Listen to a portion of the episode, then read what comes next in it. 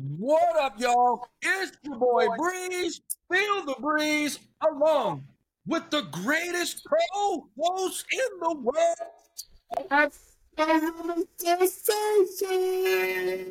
Ladies and gentlemen, he's back. Is in the building. Hey, I like to call him Tiger Phil. Tiger Phil. I love it. Hey, it's great to see you guys, and thanks for having me back. I'm really. No, thank you for coming back. It's a pleasure. It's a pleasure. Oh man, I'm excited. When you, I gotta be honest, you guys invited me back on. I go, I have no clue what they want to talk to me about. I have, I, I, I don't think I have anything but cool. Let's just let's just rap. Let's just Let's, Hey. let me tell you something. We always do our research. We always have something, Phil. You know us. honestly, the reason why I really want to do that because you got to check on your boys, man. You got to make sure your boys is doing good. Yes, yes. And and speaking of checking on, bro, please be super careful. All these new variants of COVID going around. Got to keep yourself safe, man. Hey, there's no, no question about it. I think like a couple of weeks ago, I had uh, two different people I was hanging out with called me a couple of days later saying, "Hey, COVID, make sure." I, you know, I didn't get it, but, uh, but yeah, it's out there, man.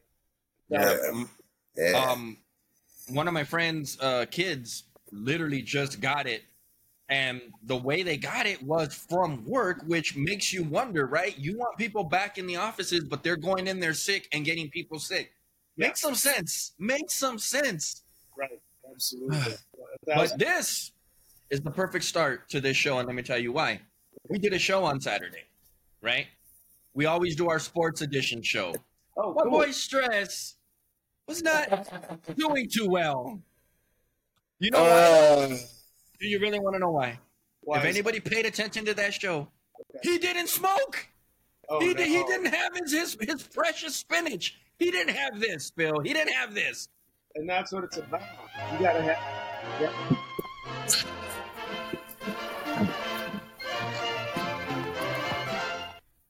If if don't have that, he ain't well. By the way, you are you are correct. Uh, you have upgraded. You guys now have sound effects, live in Yes. studio sound effects, like a morning radio drive show. You love got it. to. You got it. to. Well, see, let me tell you what happened, Phil. After we had you on and we had Lanny on, a couple other the guests we had, we're like, you know what? We're not doing them a service. We look so downgraded. We need to step up the game. And Right. thanks to that man over there, I did the research. I did everything I needed to do. Was in a little bit of a funk, you know, because financial wise is hard right now. That man pulled us through the mud and made this possible. Don't think I ain't gonna let everybody know that stress. appreciate And bro. he financially put it up. Here we are. And I couldn't be more proud to have people like Lenny June and you return to the new format. It's awesome. to get you back. That part. it was, it was a disservice to have all this new technology and not utilize your friends with it. You know? Yes. And we got a lot of stuff in store for you today. I ain't gonna ruin it because I am Mr. Spoiler, but Yes. I'm yes. So let's so let's start with the most important question, Phil.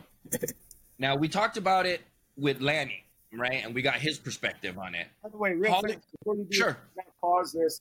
My this sounds ridiculous. My gardener just showed up. Let me close my window.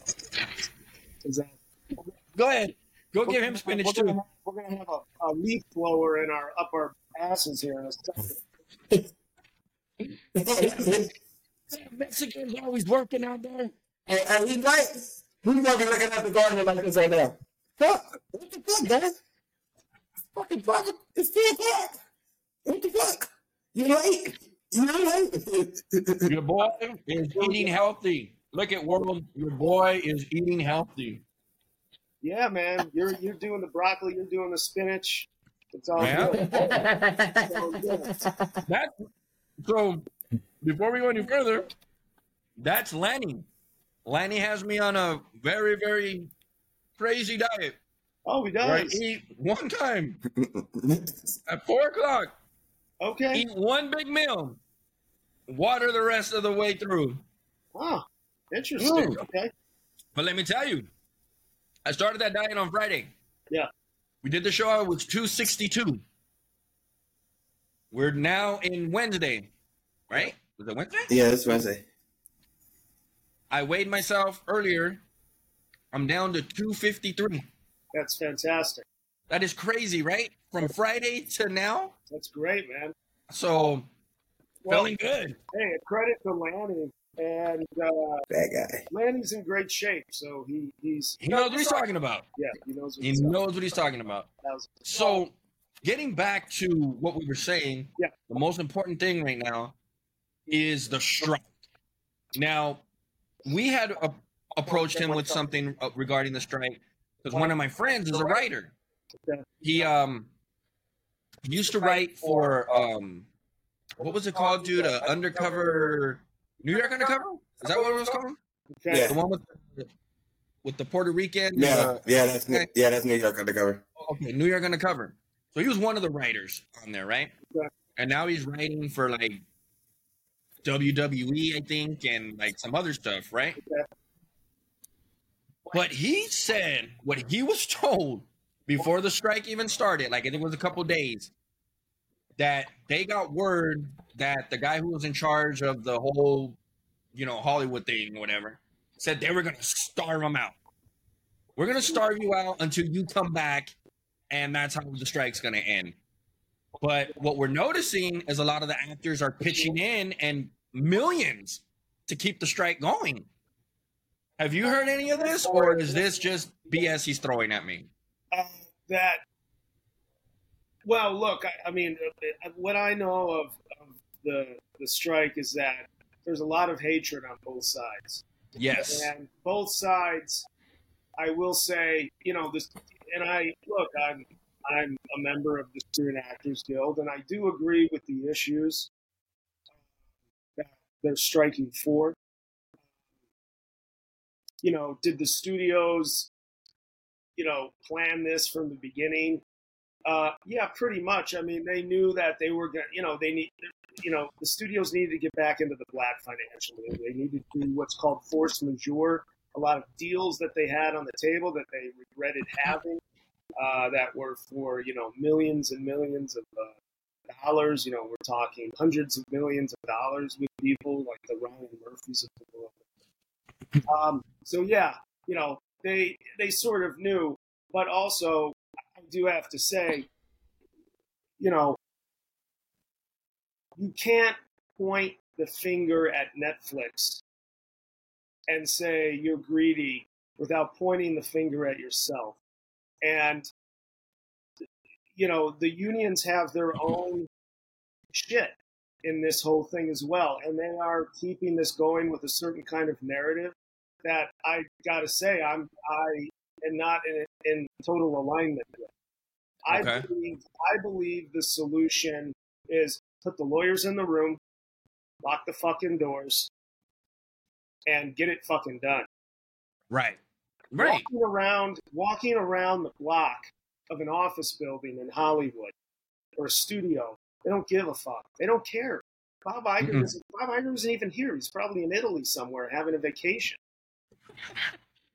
They're looking out the window with popcorn. Hey, look at that guy. And I like that sign. And at some of these strike lines, I got to say, I'm, I'm, a, I, I, and I have no problem saying this. I'm a little embarrassed because, you know, you go out there and it looks like it's like a fucking social event. It's like summer camp. People are dancing. There's food trucks. There's mariachi bands. You know, people are wearing fucking t-shirts and costumes and all sorts of shit. And they're taking, you know, and um, Uh, it's it's a little it, you know it's a little silly frankly because what i would compare it to is that you remember uh, not too long ago maybe a month ago and by the way uh, if i get too on my soapbox you can just stop me but i'm trying, but i'm trying to answer your question long way around no, no problem. Uh, i would say maybe a month ago or so ups was going to go on strike Do you remember that Yeah. Yeah, yeah, yeah, yeah. that strike didn't even last a fucking day. And they were only going to strike for 10 more dollars an hour. That's it. 10 more bucks a fucking hour, and it didn't even last one day because they figured it out. Right. So, what does that say about, you know, yeah, sure, I would like to see my residual payments get up and all this other stuff, but I mean, this is ridiculous. And the only, the only final thing I'll say to answer your question about kind of the greed on both sides, because there is, Right.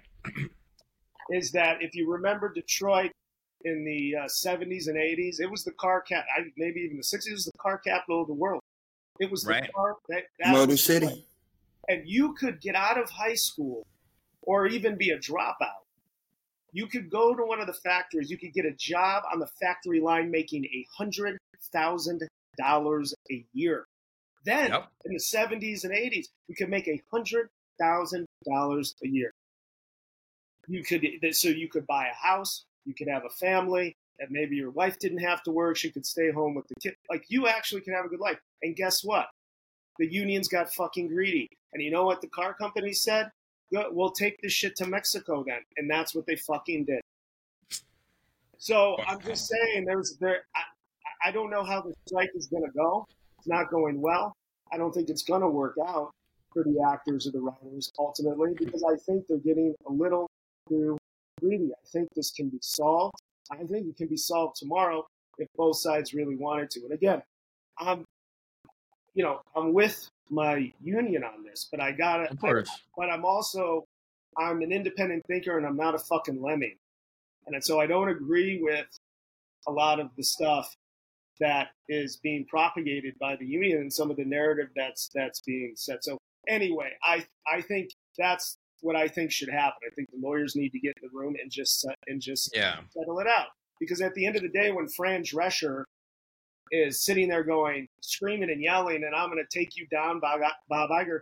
Well, we don't forget she's getting paid a salary. I'm not. She gets a fucking salary, and when she goes home at the end of the night to her huge house in Beverly Hills. Okay, so but like we really need to think about like I mean we do have people losing homes and apartments and they're re- and people are having to, to leave L.A Yeah. it's a very bad situation. This is this is not good. Um, so at any rate, It's bad for the economy.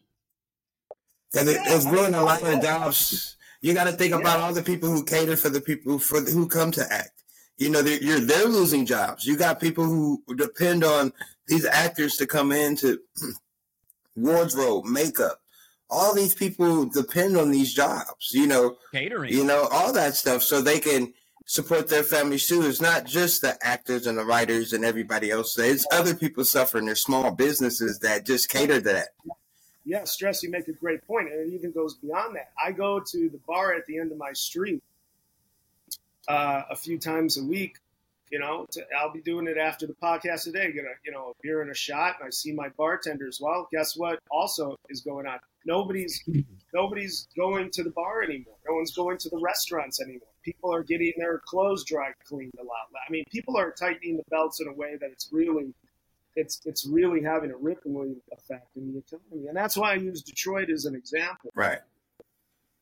because Man, that was a once very beautiful part of the country, and it's a mess now. I mean, it's trying to come back, but it never will in the way. So They could be careful, you know, because production will run away. It'll go somewhere else. It'll leave, and it won't come back. So me personally, I've been like always talking about the podcast. I love this thing. You know, this is our our baby. You know, so I was having a great conversation with one of my coworkers. Her name's Allie Spicer, and she brought up a great great topic. How do you feel nowadays when we're in the era where technology of video or audio can't save you from court cases anymore? Think about that. They can erase the technology. They can scan your voice, the likeness of your voice, and audio, and just correct the audio and make you say whatever you want to say. They can put your face on a porn star and say, "Hey, he's the president, but look, he's in a porn." You know, just think about all the technology nowadays we have that could be altered. That this used to be. This is the era where audio and video cannot save you from going to jail. Like, what is your take on that? This is where we can put you in jail. But go ahead, Phil. Well, I, you know, I wish I, you know, I, I got to be honest. I haven't thought a whole ton about it, but I will say, I'm, you know, I'm working on a project right now, which I, when when I can announce it, I will with you guys. But I will say this: I just sold. It's it's a documentary series that I just sold to a very large streaming service. I can't really say much more than that. I can't even say what it's about. But one of the things that um, I've learned, uh, you know, when you talk about stress, one of one of the, the, the topics we were talking about is that, you know, like certain organizations like the FBI and law enforcement agencies are now using like DNA and genealogy and science to be able to go back and solve crimes. Like, for example, this woman I'm working with, she was uh, helpful in solving the, the, Golden State Killer, you know, who was at large for a really, really long time in California. I mean, he was killing across the state for, uh, I don't know, like 15 years or something, and then disappeared. Mm-hmm. Going in the 70s, they finally caught the guy, six months ago. Um, so, I, you know, I don't know to the you know you pose a great question. I don't know how, how it is or isn't helping in you know helping you know people get off like row or anything of that nature. I don't know, but I, I do know that they're trying to implement more DNA genealogy type stuff, which is kind of what you're talking about uh, on a federal level to be able to really help um, you know solve crimes from you know 30, 40, 50 years ago to give people peace of mind. I'd like to hope that would also help right some wrongs, maybe, of some people who are sitting in prison. I don't know. What do you stress? What do you? What do you think? I, I was thinking like I, I, I just started really looking at how like TikTok is nowadays. Like you can watch a video and they can change the face from Will Smith to Samuel L. Jackson to Chris Rock, you know, just the whole warp and everything to like make it seem like, oh, Phil Donlon was down there at the bar. No, he wasn't. He was at the strip club. Look, we got a picture of him, and it's not even you, you know. But they altered the face and and or had your voice on the phone. It's like, yeah, you're talking to Phil Donlon. No, you're not. You know, because you got to think there's so many scams on Instagrams, IG, Facebook. Everybody's getting hacked. You know, it's like they're telling you, hey, sign up for this and you can get $35,000 right now. And, and in this economy, how we're just going downhill as far as everybody's desperate for money. I don't see it being a good thing because this AI hmm. technology is already taking over. Like how Lenny talked about what they want to do with the actors, how they want to scan their likeness and still don't pay it for them. And I was telling him, we've been through this already with the video game era. They used to talk about the college players. You couldn't use their likeness, so they stopped putting their names on the back of the jersey. And I just feel like it's the same thing now. It's more scary because modern technology is taking over so much that yeah. like like Breez right now currently with the phone, like that is a lifeline. That's why they call it a cell phone. You are in cells with that thing. You're in prison to a phone. You scroll it, you're mm-hmm. stuck in it. You know, you that's true. Yeah, that's very true. I mean, you know, I I almost wonder if like, you know, uh, they'll they'll look at the evolution of a of a human being, you know, and as soon as they you know created this thing here, well, you know, the human gets to look around like this, and then you know, and then they got hunched over and more hunched over because they're always in their phone. Uh, you know, showed the you know the, the, evolution of man. You know, it's like, but um, you know, on the AI thing again with the strike too. I mean, I, you know, I don't want to like you know get you know too much again on the soapbox, but you know, I have a lot of conversations and debates with friends over this. Like it or not, the AI thing is is here to stay. I mean, it, it you know, it just is. You know, and, and Hollywood has always been a business of continued technology. If you think about it, films started they were they didn't have sound. Right. Movies were silent. Charlie Chaplin. And then they and then they had sound. And then they they were doing things where they had they had special effects. The Matrix. who made models of spaceships and different things. Like if you think of like Stanley Kubrick's 2001 Space Odyssey, you think of Star Wars, the Luke. These are all models and things. And then those and those, those guys got phased out by visual effects, VFX guys, because then we had the computer. So then they're like, well, we don't have to build models anymore. We're going to make it. And those those guys got phased out, you know. And it's just it's a part of of, of just what's here to stay, whether one likes it or not. Uh, so I think we have to figure out how to work with it. Now, I will say, again, there's a little bit of a narrative going on that now on the writer's end, there's some legitimate things. On the actor's end, they're sort of saying the AI is going to replace like me. No, the studio has no concern about doing AI with me because they can afford to hire me. When they're talking about AI, they're talking about they want to own Tom Cruise's image. So they can keep, when he dies, they can keep making Mission Impossible until there's 30 of them. Right. They're going to, with this fate, you know, they're talking about movie stars. They want an AI. Leonardo DiCaprio. Yeah, so they can make Titanic 7 when he's dead. or whatever. Like, they don't, they don't want an AI me. The comic Django 101. Huh?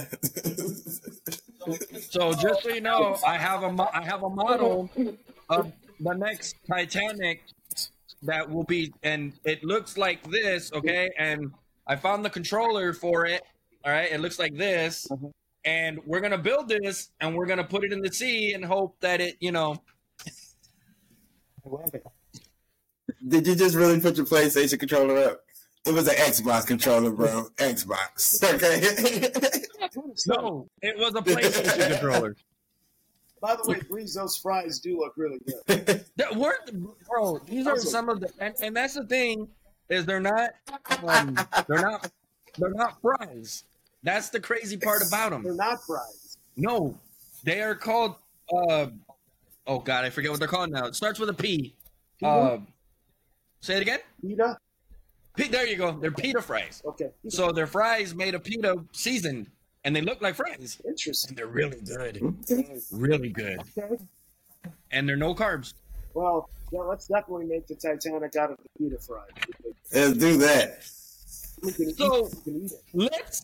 This is okay, Phil. Yeah. The first I, time you were on our apologize, I apologize. I'm not a popular guest to have on.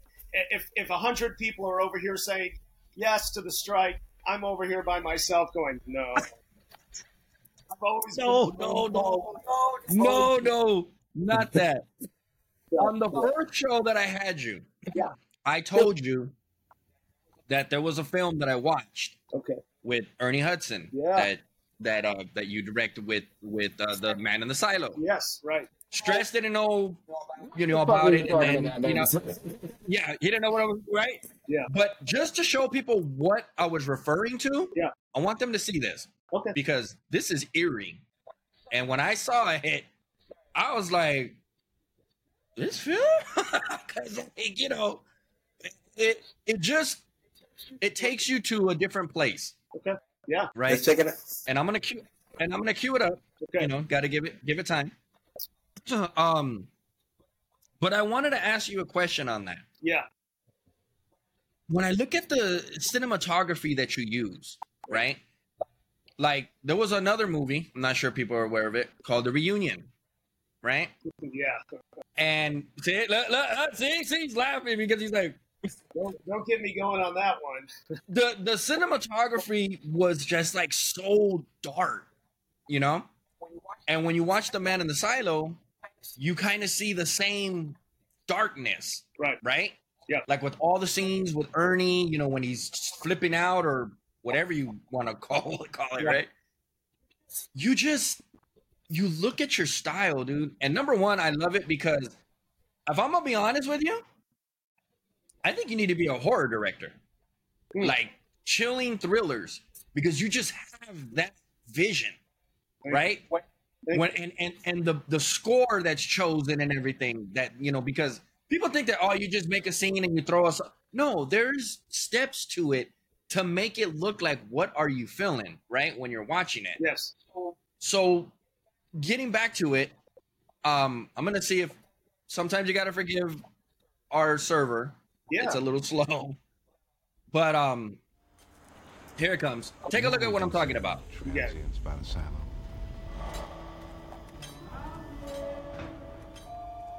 Transients by the silo. See, he ain't lying. He directed it. Sarah has been speaking to me. Yeah, she's been telling me, trying to convince me that Charlie's coming back to kill me.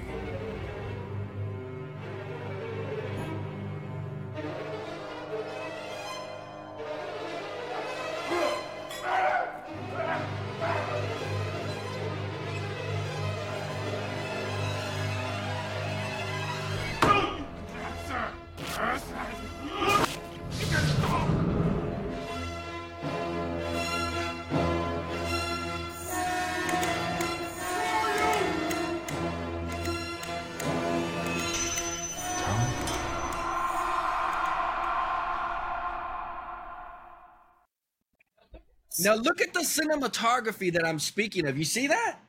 And bro. when you watch Reunion, when you watch Reunion, right, it has that same feel, same kind of Yeah. eerie, dark. You know what I mean? Yeah. So my question to you is: when you're shooting, or when you're saying, "Okay, this is how I want to get it," or "This is how," what runs through your mind on the set of, "Okay, this is how I'm gonna light it. This is how I want it. I don't want no lightness. You know, I want it to be like he's trapped or whatnot."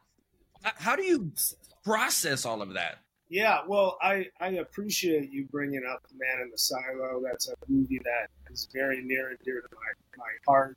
Um, and and these this is a, a great question. This this is a, already a, a fucking great interview. These are this is really good stuff. I mean, I'm not asked this stuff often, so I really appreciate it. I will go on record to say I did take my name off Reunion. I ended up using a pseudonym. It's a piece of shit. not, it, it's not the movie I wanted to make. Right. They they thought they could make the movie better than me, and they fucking ruined it. But with that said, but that has nothing to do with the cinematography. So to answer your question, is I work very closely with my DP, and for me, you know, the camera is another character, right. right? In in piece, and I think you know if you gave the script of The Man in the Silo to another director, it would look totally different. I think I think where you choose to place the camera in a scene as a director says a lot about who you are as a person. You know, Right. Right. Are you going to shoot it at a wide shot? Are you going to come in close? Are you, gonna, you know, uh, are we going to shoot it over my shoulder? I mean, how are we going to view this scene and look at it? And I think it, it, um, you know, it says a lot about about you. So, you know, I, I like to use the camera almost as like as a way to give you a, a visceral, palpable uh, reaction in the in the moment. And Right. so I I work very close. So how I arrive at this stuff is I storyboard everything to like, um, and what I like to do usually with uh, my crew on the set on the day of the set is I have my boards printed out on a large board and I have a meeting with everyone. I go, these are these are the shots we're doing today, and this is how we're going to like pull them off. Okay. So everyone's very aware um, of, you know what what we're gonna you know kind of do that day. So I kind of really like to work closely with my DP and, and, and my crew, so we know exactly what I'm gonna do. I sort of you know in editing things can always change, but mainly the way I storyboard is the way it ends up on screen. Even with the Right. reunion, even though I don't like ultimately how the movie uh, and what ended up happening with it, still when you look at the shots that are there, that's pretty much if you looked at my storyboards and you looked at the final film, they're pretty much the same. Right. So I, I hmm. really see the movie here always first, you know, before, right? And one of the things I'll do too is like I like to go visit the locations. So like, Okay. you know, and I like to sit with the locations a little bit and think like, how do we do this, right? So, for example, with Reunion, uh, again, I don't want to give them more airtime than they deserve because they're all bad dogs. I mean, this is a podcast, but there's a scene since you watched since you watched Reunion.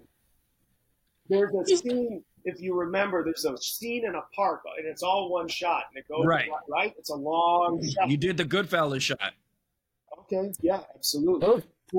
No, Scorsese. No, Scorsese is one of my major film influences. And mm-hmm. Yeah, it's the beginning of Goodfellas. That's all one shot. yes, and he uses the, the camera to create like a palpable emotion, right? So very, Yep. very similar. I'm sure that's where that that I pulled that from.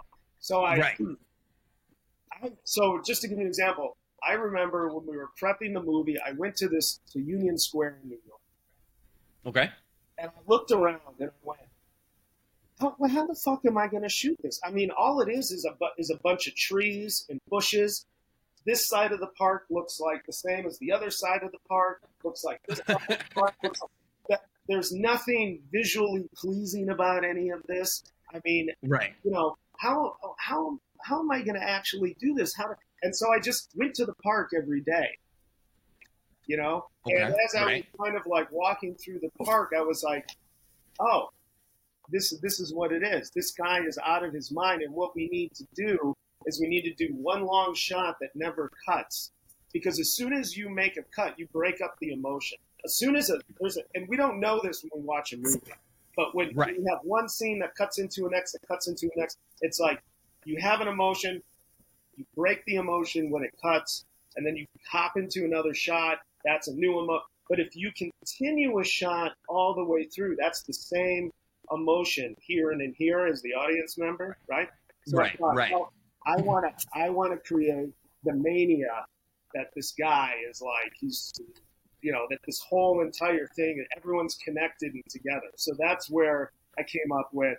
We're just going to do one whole entire shot and not, you know, not cut in, into this. So that's kind of how I, I, I figure out, you know, some of my shots. You know, and then the other thing is my influences. So yes, Scorsese, you know, the great Italian, you know, like Fellini, uh, Oh yeah.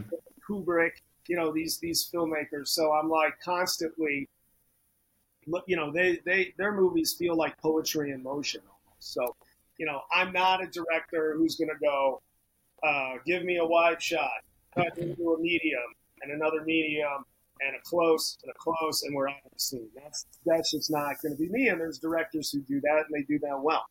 Um, so uh, I don't know. Anyway, um, because that's the that's the feeling I get. You know, like, like I said, when you're watching Man in the Silo and you see Ernie and he's starting to have those, you're to me, I'm saying as the viewer, I'm seated right. There. I am Ernie. That's how you make me feel. I'm Ernie going through that trip, and that's why I say, dude, if you did a horror movie and me and Stress wrote it, no, I'm just kidding. Yeah. but you you you did a horror movie, dude. I'm telling you, you would kill because you just have that atmospheric cinematography that just kills, dude. Literally, like Well- you got it. I would love to do one. I've got a script right now. I've been I've had it for years, and I've been trying to get it made, and I hope one day it does. But it's called The Scenic Route, and it's um it's a serial killer movie.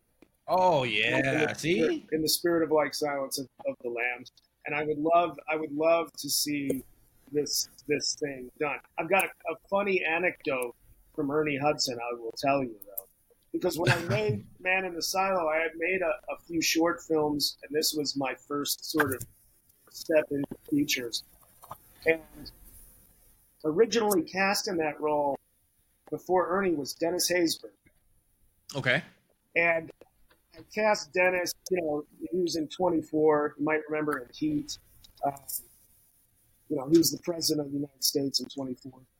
right, So I had Dennis cast, and he was a friend. And then I met Ernie, and I realized Ernie was the guy. I was like, Ernie is my lead character. So I had to tell Dennis he couldn't, couldn't be in the movie anymore.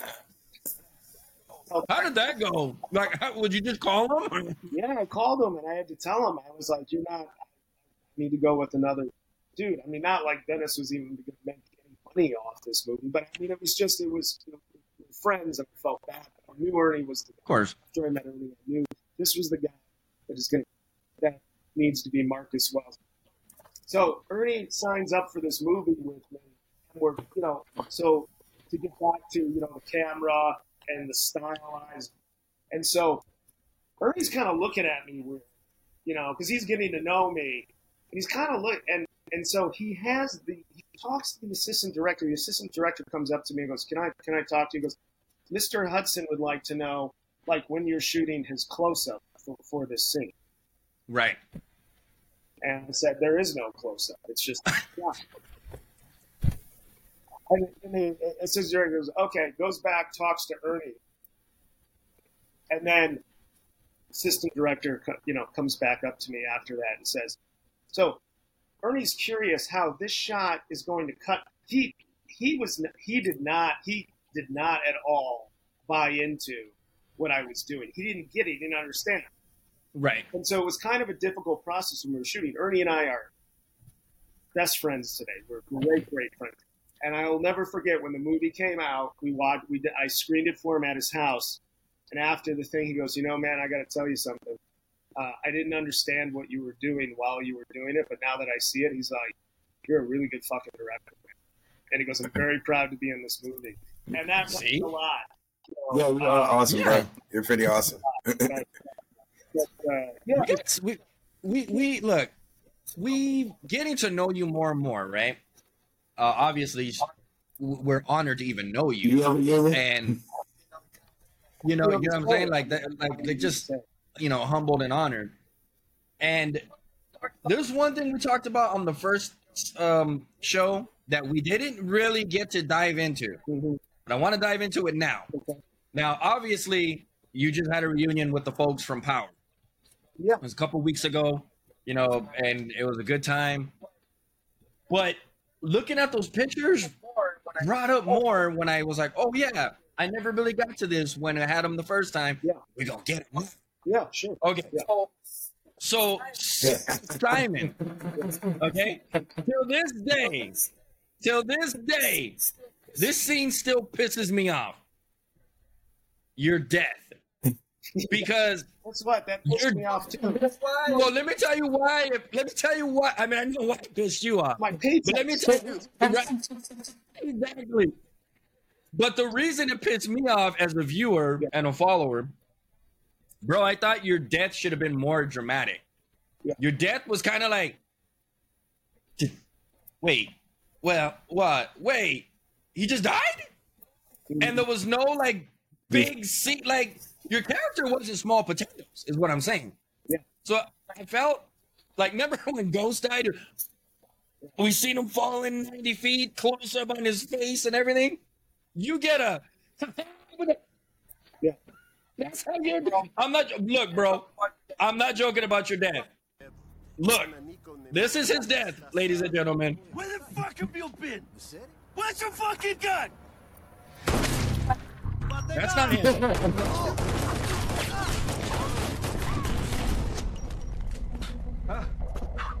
That's one bite down. Shit made my dick hard. I told you it'd be fucking easy.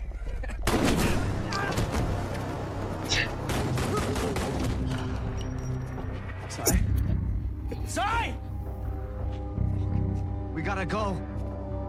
Come on, man. We gotta go.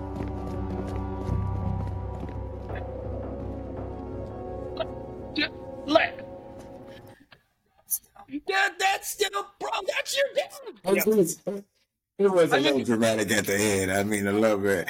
He, No, ru- he rubbed, bullshit, that he rubbed his whole face, bro. That was. I was making it up. Well, my question to you on that, Phil, when they, because obviously they tell you, okay, this you're you're coming off the show, you're done, right? And when you found out you were gonna die, were oh you at least like, okay, so how am I going out, or were you just okay? Like, how did hmm. take me through that? Well, when the showrunner called me, Robert Newman called me. It was nice to do so, and he, you know, told me, you know, that I was dying. First of all, I was just in shock because I was, I was, I was told I was doing more episodes than I ended up doing in reality. So I, I was shocked that I was going out so early because I thought that Right. I thought there was more to do with my character. Hmm. Certainly, myself as an actor, I have much more to offer than than what I was given. Um, Right. so I was a little taken aback uh, by the fact that I was going out so early. And his explanation was that th- they wanted to use that as a way to surprise the audience mid-season to be like, you don't expect this dude to die of all the so no, no, no I, I'm with you. I'm, I'm, hold on, I'm, brother, I'm with, I'm with you. So I'm just going to explain. When the director of that episode came in, Eif Rivera, who really did me a solid in that he made sure in that episode that I he milked my character for everything it was worth. He he made Right. sort of promise to me, and and, and he was a, a very excellent director, one of the best directors they have at that franchise. He he did say he goes, I don't I don't know why they're killing you. I don't agree with it.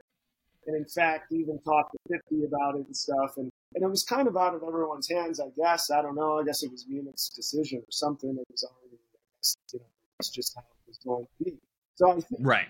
I, I don't know so much that it's the death that isn't dramatic per se. The death is certainly shocking. I think what I'm hearing you say, and I think what I've heard from a lot of fans say, and it's certainly from the cast. Like the day the script came out, I got calls from Shane and uh, Isaac and Kris Lofton, and everyone's going, "What the fuck?" Ivan Swearigan, everyone's going, "Why? What?" No one understands. I think what I'm hearing you say, and what I would would say as well, is that um, there was more for my character to do. Yes. Should have, uh, well, you know, they should have, but I think the show would have benefited from having me around longer. Right. They could have had a, a more complex, layered show in that. I'm just gonna way. be honest. Season Uh, two's coming, right? And I'm not even excited Yeah, to see yeah. it because they don't even have old girl, the Mexican girl that was Tommy's ride or die. Like she was, I, I loved her. Oh. I loved her. Like she, she made sense. She made it where like it was about the money. It was about loyalty to her. It was like you don't get that. Like, and then even with your character, you was super loyal. You know what I'm saying? And then like you were more like looking out for the kid instead of like you know like everybody else letting him just do his thing and out here just pretty much out here like. Yeah, Shane's just out here right now, just looking crazy. I'm like, come on, bro. Your, your dad's pimping you, your sister's I'm- pimping you. Bro. You can't win. Bro, all I'm saying, all I'm saying, stress and Phil, Yeah. yes, stress with your sarcastic ass. He grabbed his face. I get that. I'm saying, I don't know how you couldn't have got shot. Then they drag you because you're going to a car. There's a car right there. They drag you. You're in the car. You're fighting. Make, like make me like, oh, oh no, not him, right? Right. And you're just. And I'm big. Okay, so let me tell you why I was really pissed. Yeah. I was eating when I was watching that episode, and I was having a steak. So you got to do this, right? I went like this, and I looked up, and you I was dead. you were down on the floor. I was like, "Wait, what did I miss?" Yeah. And I had to rewind it, and I'm like, "That that's the way they took Simon out." Yeah. But tell me that would have made more sense, bro. You got shot. Okay, I wouldn't mind the guy hit like that, right? Right. And then you fell, and now you get the dramatic music, and they're pulling you to the car, or whatever. And then they drive you wherever they're trying to get to. You you pass away in the car, and you know what I mean. Breez, Then we get the close up. Please, I wish you wrote the episode. We're I'm not get kidding. I wish you. Hey, we can make our I would- I'm telling you, we got that. Got, we, we got, we're gonna bring Simon. hey man, thousand percent. I'll sign up tomorrow. I mean, But- but, that's what it comes. To. It's a writing thing. Is really what it Yeah. comes down to. Now you know I just- the original writer got fired. Uh, they have Right. a new writer for season two. Um, so uh, you know, and I don't know what the hell's going on in season two. I'm not a part of it. I don't know. I mean, I still I talk to Kris Lofton all the time and Isaac, and I see Shane everywhere. You know, I'm up on what's going on, but I don't know anything that's happening.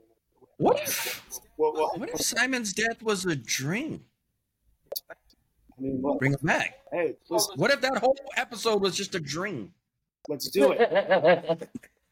But but but do you understand though, Phil? What I'm saying by your death? I mean, yeah, it impacted the show. I get that, but I'm saying the way it was just shot and just no Yeah. real impact for me to feel your death. Like Yeah, all I get is this, and that's What it. I wanted Like to say was for how they played your character to that point, you seemed like one of the main characters. So I was kind of, right. I was kind of lost with that too. And then with you dying pretty much mid-season, I get that. I think it was what was that episode five?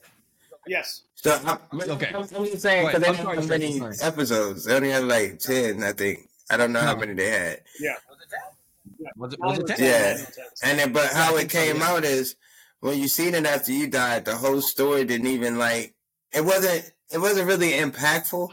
It was just more of this is how we got to restructure the business because so much is happening, and and and I'm looking at it like you were such a big part early on that you dying. It didn't really. I don't think they didn't understand. It didn't have the impact they probably wanted it to have over. I think it was more Yeah. like, okay, I don't have my favorite person on the show who had the cocky, arrogant. You can suck my dick and talk shit to Tommy because he's a wild person too. You know, when you talk about Tommy, like y'all were rumbling in the, behind the bar, he got you slipping. You know what I'm saying? And, you know, and it was like you always had something to say. You needed that. You need that Andrew Dice Clay Wise guy. That oh, Mooney, suck this. You know what I'm saying? You need that because it, it, it's somebody has to be the bad guy. You know? Yeah, Yeah, thousand percent. Look, I you know I agree with you guys. I you know really what it comes down to is the writing or the lack of writing, and I think you know I, what didn't. Ha- I'll tell you what didn't happen on season one was that you didn't have a writer that was looking at what was going on on the set, and working with what's working, and not you know and you know because there there were other characters on that show whose performances I'm not going to name, but weren't strong, and they ended up having to cut down. You know, they they even had like a lot of scenes that they just had to size back because it just didn't work. And I Right. think, you know, my friends who are showrunners, when you're on something like Lanny with Wolfpack, he talked about it. He was on for an episode. They went, "That dude's fucking good. We're keeping him, and we're going to build him Yeah. into some more stuff." That's what The record. Good. uh, Yeah. show does is you go. Good writing, These everything. two actors, Shane and Phil, are working so well together. The chemistry's there. Just fucking quit. Let's write more for these Right. guys. Yep. But this dude, Munch, didn't. You know, I, you know, he didn't do. He just didn't do that. He had his all of his scripts written, no deviation from any of that, and that was just the way he was doing things. He just wanted to stick to a script. Didn't work out, for But- him, but But but the problem with that stress and uh, Phil, to me, if you're going for a shock factor, right? Which I get what what what was there. Right. My point being to that, okay, if you're going to shock factor, then shock factor that in for the rest, so we know why that happened. It's just a scene to me. Yeah. It's just a scene. Yeah. It didn't further the story. It didn't make it make sense in any matter.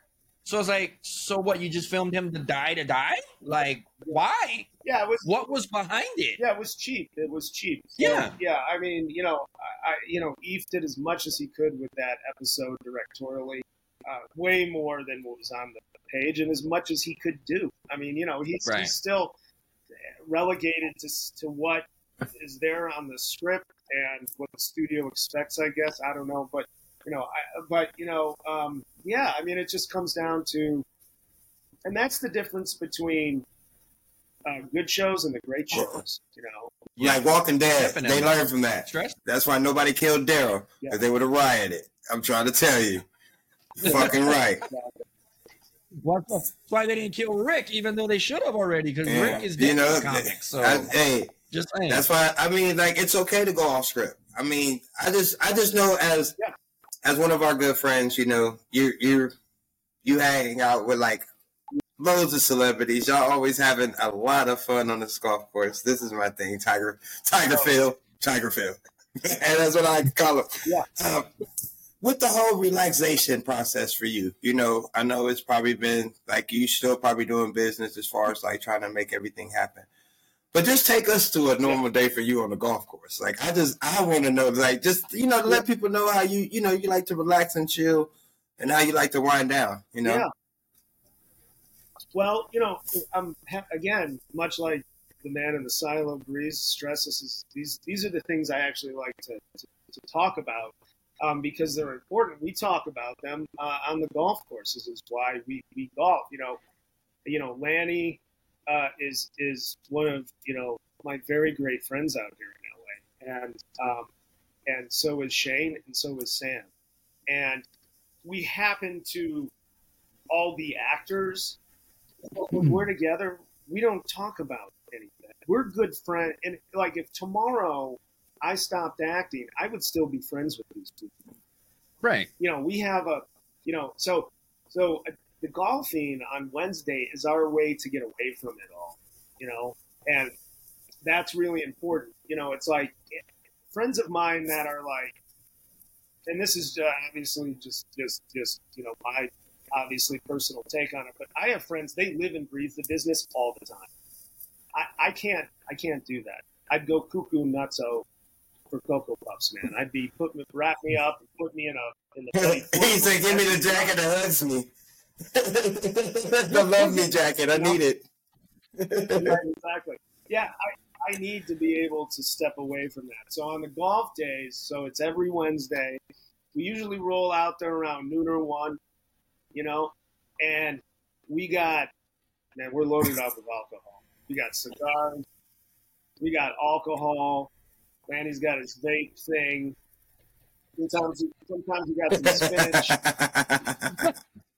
hey, it's LA, baby. It's And- LA. exactly, and and we we go out there, and you know we like to play good, but it's more about just Having being out fun. there Remember who y'all was. playing. Yeah, man, and so Yeah. it's like about you know we're out there about four hours. Ah, man. See, my, my like thing is, you remind me, like, to me personally, you're like my personal Adam Sandler. Like, you're like one of those people that I could see doing movies, having all your friends, and, and, and making sure that when you do, when you can and do films and they're available, you know, you keep everybody incorporated so we can all eat together. You know, like sit at the same table, and and you do. I know you, chef. We talked about this, good things, you know, and. I, I, I mean, people, if you don't check his IG, you will see a lot of things that you probably don't see about this man, like the food he does cook. Right. You know, the time he's hanging out with his friends, and the funniest shit he says, this man is funny as fuck.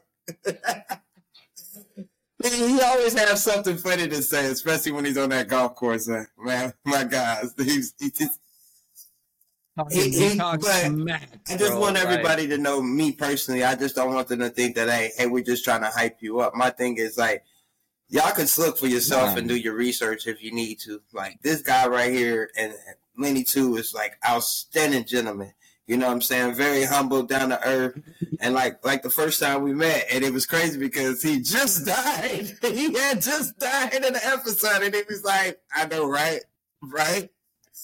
That was that was a wild one. That was a wild one. You're like, wait, I just saw you. Die. Is that no, I'm alive, bro?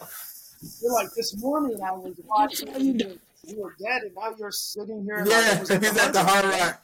You're like, you're like, and now you're in the Hard Rock. You were. hey, hey.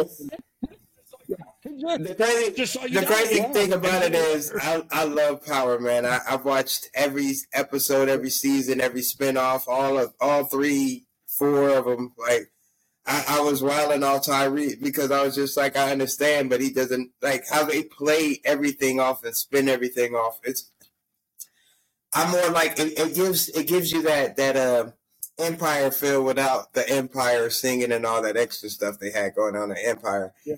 But it, it's more Right, something right, I can right. relate to because like everybody wants to live this fast life, deal these drugs. But if you notice, every time around every corner, it's always a new problem that arrives.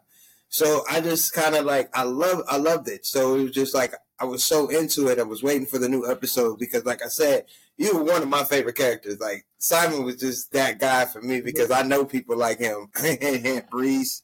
But anyway, anyway, like you know, the arrogant asshole type people. Like it, I just thought it was always the greatest thing because being so intrigued into the show, and then I here I go, I meet you, and then it's like I'm blown away because it's like, damn, and then it's like. You're so cool. You're so humble. You just start talking to me. We just start chopping it up. And then my boss is like, "You might want to do some work." I'm like, "Bitch, I will quit this job today."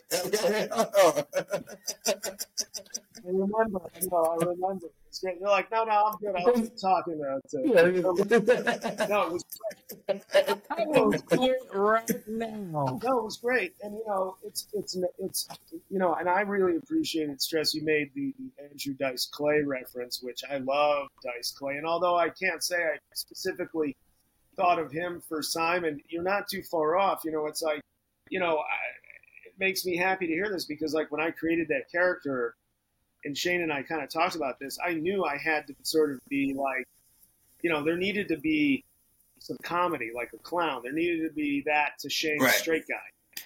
You know, and there had to be, you know, and I just, I just, no one told me to do that. There was no, the director didn't say anything. I heard nothing That was improv. so long ever. I just was like, I'm just going to do this, and that kind of worked with Shannon. You know, he was, he was, you know, we didn't even have to really talk about it. He was like, just do it. I'm going to play it straight. I'm going to be the comedy. That's me and Breez right there. He plays it straight. I'm the comic relief. You heard it, people. You heard it here first. Pretty, pretty much, pretty much. Now, switching gears, really, just just for a sec, just for a sec. Absolutely. I I know y'all probably bored me saying cinematography, but it's big to me No, I because that's what entices me, me right? too. I have another clip. Yep. Now, this clip that I watched, okay, Stress asked me to please take a look at it. I looked at it, bro. I was blown away. I'm not gonna tell you what it is. Okay. I'm just gonna play a little clip. Okay. And then I'm gonna ask you a question Okay. because this is powerful. Okay. You'll get multiple calls from Santa Cruz to Very smoky, hard to see here right now. I'm guessing probably around 50 plus 50 acres, heavy fuels, rapid rate of spread on both sides of Lake Hughes. Fire on both sides of They're looking at the fire. We have about a mile wide fire front Running coming over the uphill. west right now. Things running hard uh, right where we were. Oh, we got a long, long fire front. Super steep rock sled. Shut down Lake Hughes Road. We got a great bottleneck with fire blow through. From north for some trigger points if we need to start moving or evacuate. Hot shot. Yep. Hot shot movie. That's not- The cinema. I mean, bro, I could feel the flames. Like, I'm a firefighter watching that. Yeah.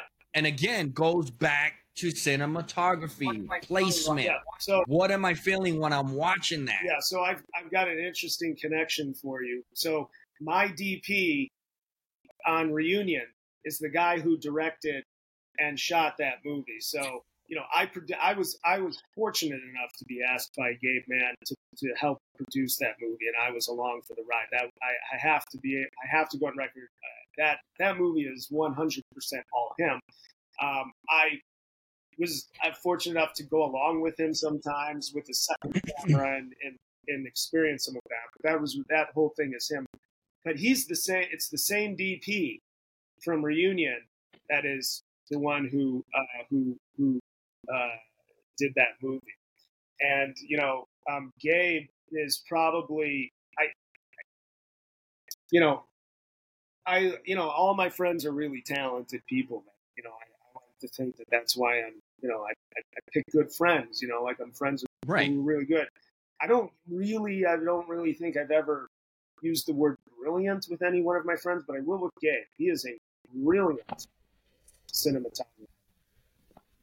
The man is is like a stand the guy is on another level.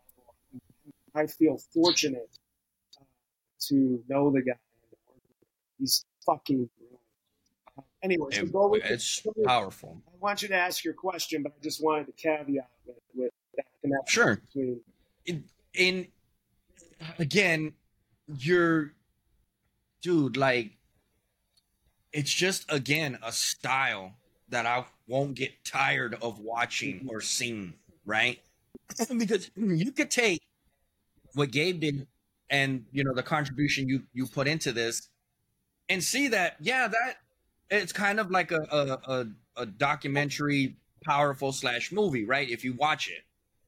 But bro like even that had you it give it gave you chills right? And watching like oh my god like just what the firefighters are going through and the fires and how the fire burns like there's even some scenes where you literally see the fire starting to burn Yeah. it's not out of control like that yet No.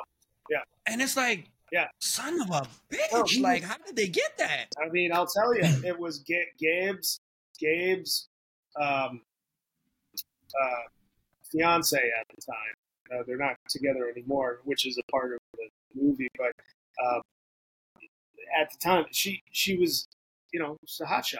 The movie's kind of kind of about her, you know, um, following her as the main character. Um, and so he just started going with her to the to the fires. And what he found out was that because they don't allow they don't allow cameras or anybody filming, and he what he realized um, was that if he was a member of, a, of the press, he could kind of get in there. So, but he really made it happen himself. He just he got to know all the hotshots and firefighters so well that when they would see him, because they don't let people just come in and film like that Oh, yeah. but the firefighters and other hotshots would see, and they knew him, and they knew what he was doing, and that he was a, a you know a good guy, a real filmmaker. So they would let him in. So he would hike up. So that's how he got the stuff. And I went with him a few times, and we there was a couple of times where it got pretty scary. I got to tell you Yeah. Yeah. and um, and that's how he got it. So when you see the flames that close to the camera, he's that close to the flame. When there's a guy vomiting, the camera's right here, and the guy's going up. I mean, it's he's he really captured you know all of it. You know, it's like it, it, I will say this about this documentary because right now you can go to hotshotmovie.com and you can you can buy the movie, and I encourage people to do it. It is I, I can say this without a doubt.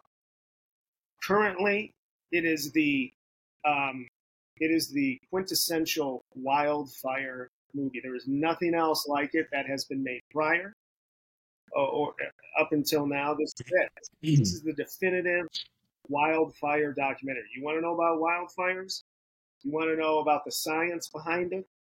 Uh, watch this documentary. You want to know what's it like to be right next to a wall of flames? Watch this movie. It's going to tell you what it's what it's like and what these what these heroes. I'll use that word. What these heroes go through to save property and people's lives, their animals. You know, so it'll come out sometime in October on Amazon streaming and other platforms.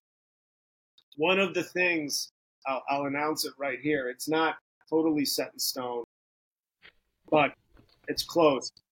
Um, is that the Forestry Service, the National Forestry Service, and uh, Senator Mitt Romney uh, saw the, the movie, and they're going to use it and show it to Congress in about two weeks as a way to get Wow. them to raise the pay for hotshots because hotshots are not paid as firefighters; they're paid as forestry um, service members, which is a really low pay. I mean, these people are risking their lives for like forty thousand dollars a year. They don't make, they don't get the government fireman money. They're not seen as firemen. They're seen as forestry rangers or something like this. I'm butchering this.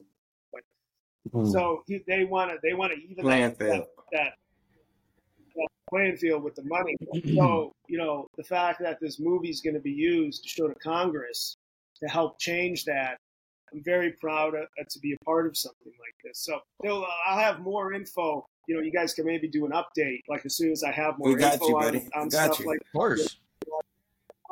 it's a very important documentary. Um, it's worth your time to, to watch. All your I'm talking to your viewers. You know, check it out. Like you really will. Uh, I think you'll you'll get a get a lot from it. And the cinematography, you're right. Brilliant. I mean, It's just amazing. dude, this I mean, it's it's just it's it's it's it's hard to say it's gorgeous to watch because it's destructive, but you know, because you're watching fire destroying things, but it is it's beautiful. So it's just, It's a masterpiece of. Uh, uh, How do they say it, Stress? Um, you know the train's going to hit the car. You don't want to see it, but you can't look away Right. because you need to see what happens, right? Yeah. And that's kind of what gotta- Hot Shots is. It's like, oh but you- man, yeah. For people it's who a- don't it's know, great. it's great. Yeah. it, It's it's a lot of things like this that's going on in the world. So it's very interesting. It's very, it's very, Yeah, it's very educational because you do need to know there's people out here risking their lives that are risking their lives and, and for the bare minimum of what You know what I'm saying? They're not doing it because they love it. Because you have to be fearless. Like you, like I, I watched it before I even sent it to Breez, and I was just like, man, like this is this is what I love about Feel the Breez. I love. I learned so much new here. Like a lot of people that if you watching this show, you learn so much new stuff if you just research what we're just shooting at you.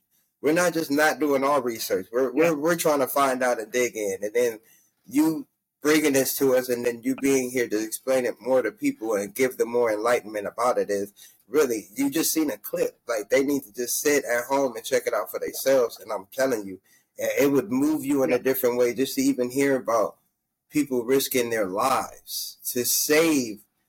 They're helping save the world. Like if you think about it, because we need these trees, we need all this oxygen.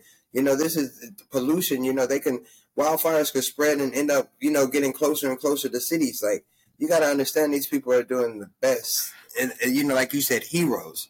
Everybody's an Avenger. Sometimes they like all superheroes don't wear capes. That's all I want y'all to know. And like, I, I want to thank you for bringing this this to our attention too, to bring it to our viewers to show them.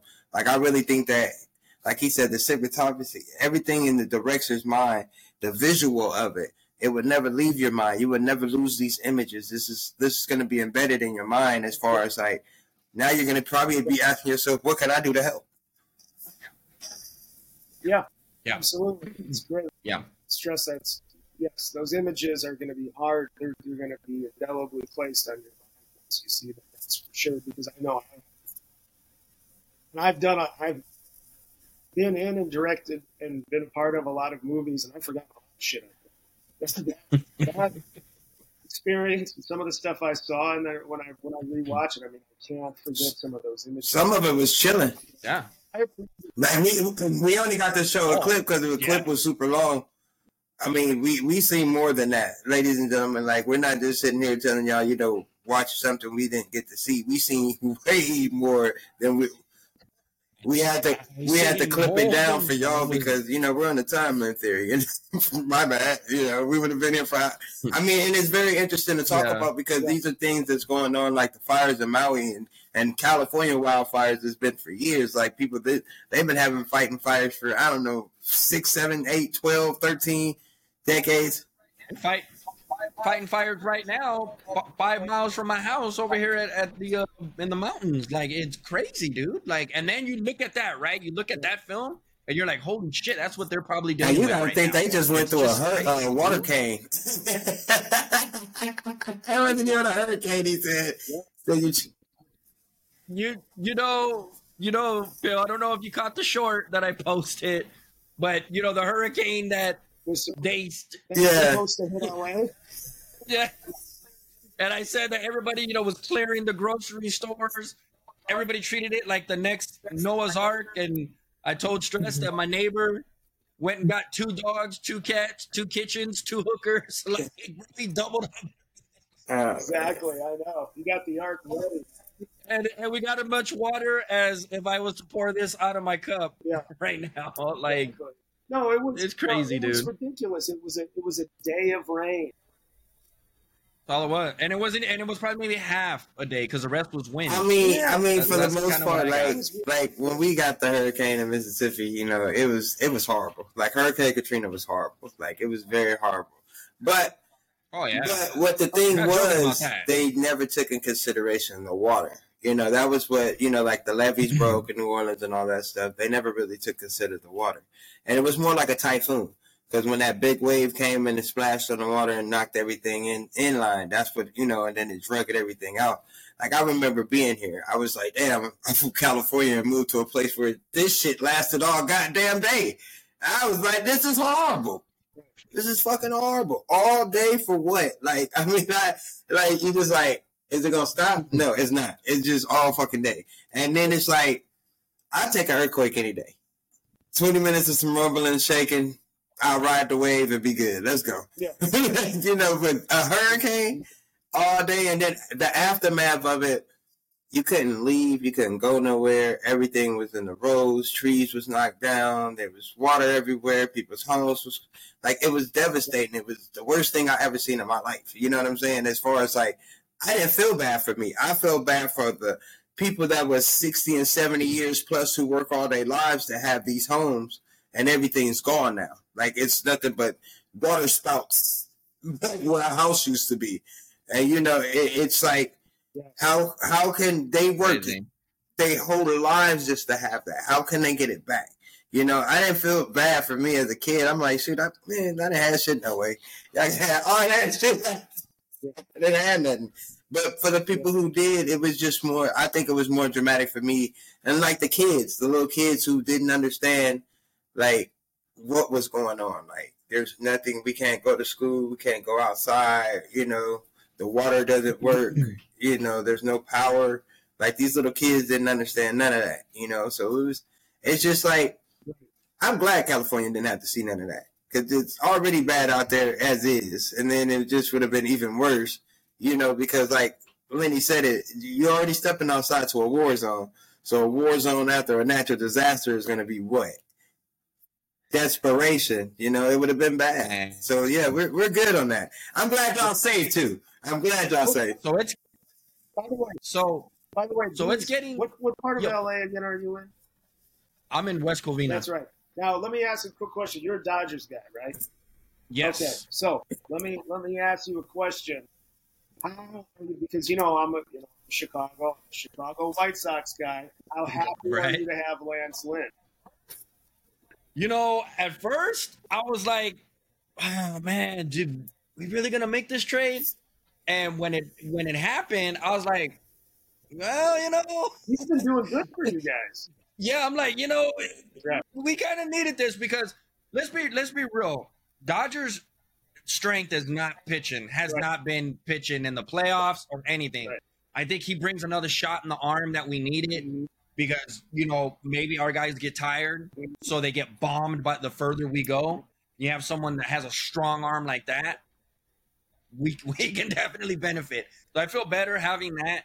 I know they're they're probably gonna make another move, not sure, but I wanted to ask you with the Chicago White, you know, the Chicago White Sox and everything. Where do you feel they're going to end up? Honestly, Well, they they can't do any worse, I don't think, than they're currently at. Uh, I mean, Tim Anderson got his ass knocked out, you know, a couple of weeks ago. You know, the whole Right. team was in. They blew the whole team up. You know, they sent everyone all to all. You know, Lucas Giolito went to the Angels. You got Right. Kelly. Everyone went everywhere. Um, and you know, and then they just. And this was a huge thing in Chicago. They fired the whole front office. They fired the yeah, and the GM, which we never thought would happen. It was wild. So right, right now, all Sox fans are going like, okay, well, we kind of have a shot because it was bad, man. I mean, this new manager, this Pedro Grifol, I don't. I mean, I don't fault the dude for taking the job. I mean, if someone o- offered me to be a big league manager, I'm sure I guess I'd say yes.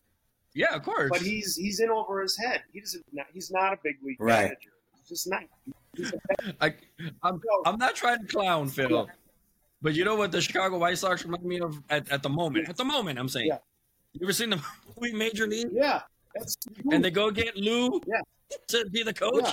That's it. I know what I feel like they are right now. bad, man. It's really, really bad. And White Sox, and then you know they were having a, a fucking Vanilla Ice Oh, concert, man. whatever, last week, and then somebody got. I'm going, man. What the hell's Somebody got shot at a Vanilla Ice concert. Oh, Well, it was during the game. Well, they were having they had a they had a Tone Loc. It was called the '90s concert tour or something. So it had like Vanilla Ice, Tone Loc, and stuff. And they the concert was after the game. It was free. So so the the stadium was packed, not for the Sox because they fucking suck. No one wants to watch them. They were there to see Tone Loc and Vanilla Ice. I don't know what happened, but a lady got shot in the leg, and another lady got shot. They kept the tour going, but they canceled the concert, which didn't make sense because I thought if if someone has a gun in the stadium, how did you get the gun in the stadium? What was, what was it like a 22 or something? Like how did you get the gun in? You should stop the game.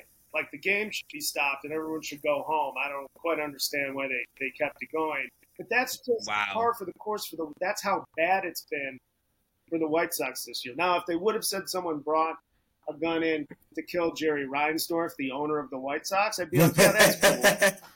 Oh, And I think most people on the South Side would be like, "Yeah, that's cool," but you know, You heard it Yeah. here first on Bill the Bridge. exactly. Wow. Uh, No, he's he's playing in, ladies and gentlemen. He ain't being no, real. yeah. Let's just send Simon in there and it'll be I'm all just- over. I'm just angry with the with the with, with the White Sox this year.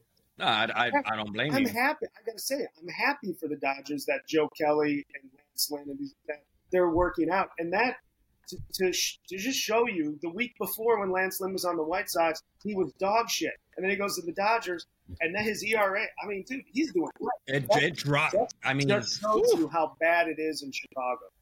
yeah, That man, just shows you how man. We need to have like a five-hour show. Yeah, Stress like Uh, we don't have time limit, so I don't know what you're talking about today. no, no, we're not. Oh, so that's the other good thing, Phil. Remember how before we kind of could only go a certain amount of time and then we had to cut? Not anymore, baby. We go as long as we want. We we are our own time, Yes. if that makes sense. Um, stress. You have Before anything what? before Where we going? Be- be- before I say something? Uh, no, honestly, man, I just like my back back to everything. I'm I'm just more like let's focus on the chilling of you. You know, the deep Wutan. You know, we, we we always get the comedy side of Phil. Everybody doesn't know this because this guy right here to me is. I, I think I'm funny. This guy is funny as hell to me. I, I just always I just like you and like yeah I, I love that y'all just normal people so I just like to keep it normal with us Yeah. because I've already did the shocks. But you know what? And here's the other Right? No, I don't. Yeah, man. And you know, it's like I always, you know, and this even kind of goes back, Breez, to the strike thing that you brought up earlier. Right. It's like people sometimes forget. It's like you know, uh, the movie business, the acting, the writing, directing. It's a job. Yeah. Okay. That that was going to be my question. So you're kind of leaning in Yeah. to what I was going to ask. I was going to say, you know, it's it baffles me sometimes because our program director, you know, does a tremendous job. He gets us our guests, you know, and we we do our research as you know. We're not just going to get you on the show and then not know you. We're going to have something for you, right? And even Lanny, when he came on the first the first time, he was just shocked at what we knew about him. And then when we had him the second time, it was more of just we were just clowning around, having fun with him, right? But getting back to you and uh, your your way of thinking and stuff, it baffles me that most of these people, actors, forget that they are human first before you're an actor. Yeah. And how much they are to an up and coming show as opposed to if I was Joe Rogan or you know one of these big podcasts. You know, they want to come on and talk about their movie and or talk about you know whatever Joe Rogan wants to easily softball to them, right? Whereas to us, when you come on here, we don't want the actor.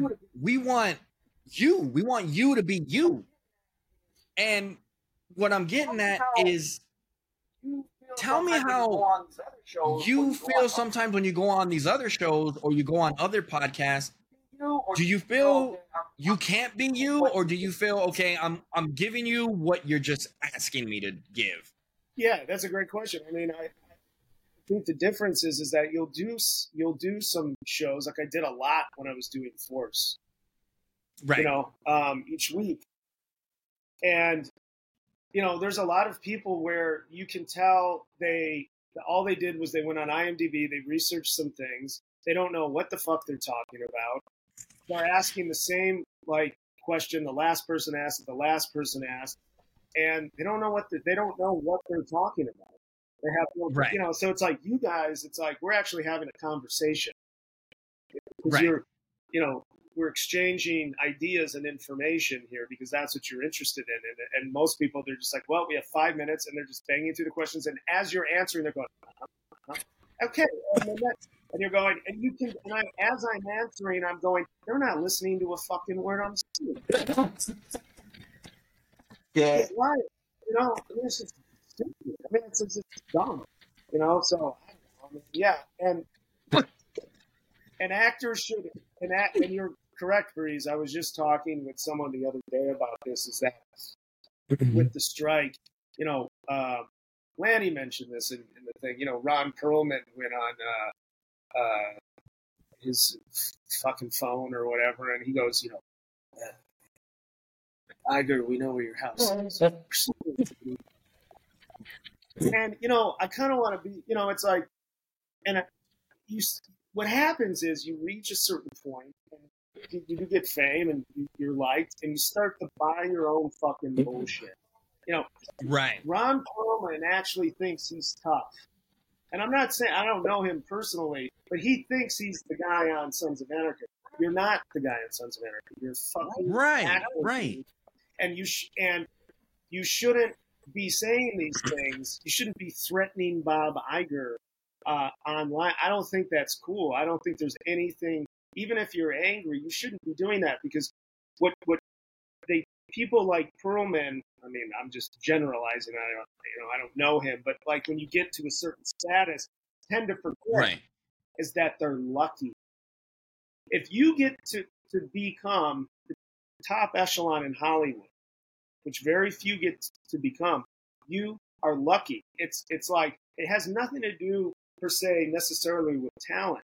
You know, it's like timing and like persistence and like other things and like you, you're really lucky to be in that in that position because if you think about it, some of these people, most actors are very mm. uneducated. Okay, and they don't, um, they don't you know, they're not like college educated or anything like that, and that's part of what Yeah. makes them actors. So it's like you know, you want to remind some of these people, yeah, you're making a lot of money and you, you've got status because you're an actor, but if you weren't doing this, you'd be a fucking janitor. Or flipping burgers at McDonald's like they used to say as a kid. You'd be the fry guy, Yeah, man, that's what you'd be fucking doing. You'd be, you'd be working at fucking UPS or doing whatever. Not to say that those aren't legitimate jobs to have, but you wouldn't be, you know. So it's like if they start to buy their own bullshit, they start to think like somehow they're geniuses and they can, you know, you know, it's like Sean Penn trying to help save the fucking Ukraine war. Dude, dude, just stop, man.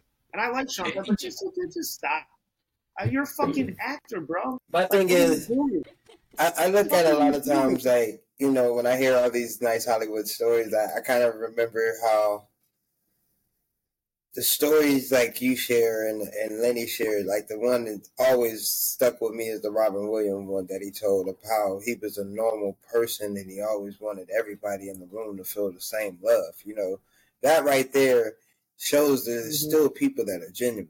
But to what Breez is always saying, like I know that a lot of people I've reached out to, you know, they always feel like, well, have you talked to my PR? Have you did this? Have you did this? Have you did this? And I'm like, I don't know who that is. Like, so who am I talking to? Like, you know, I don't know who to even tag. Like, well, send me a name or something. I don't fucking know. I don't, I'm just like, you know, and I, I don't mind it. I don't mind people being Hollywood. That's fine. I'm not one of those people that's like, oh, well, fuck you too, buddy. Like, I just feel like, hey, everybody, I don't want to be that type of guy. And just knowing how you guys are so accessible, you know, reach out, check in. We just talk on a regular, just, you know, hey man, how's golf going, you know, type stuff. And, you know, when I come to LA, I'm a party with y'all type thing. I already know, like, a lot of people fail to realize that, like I said, Breez references, hmm. like, how to be humble.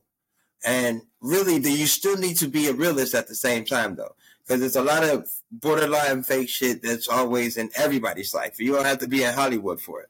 Everybody acts. It's just they don't have the money to be actors. They're more like, you know, what they call on Tubi, that shit. You know what I'm saying? That's how these people be. So just being as mm-hmm. humble as you are, first of all, I want to thank you. But here's my question too, out of this one. How does it feel to be on Feel the Breez as a guest? You know, when you get these random questions we just throw at you or just stuff that people don't bring your way. You know, is it refreshing? Is it nerve wracking? Is it what? What is it? Not. That's what I like about it. It's like it's not nerve wracking. I didn't even know what, what we were going to talk about today. Although I knew you guys would be fully prepared. I, I would, you know, other interviews I get very nervous because I just, you know, I, you know, it's it's uncomfortable most of the time. And with you guys, it's like I know that it's going to be like I said, it's going to be like a conversation.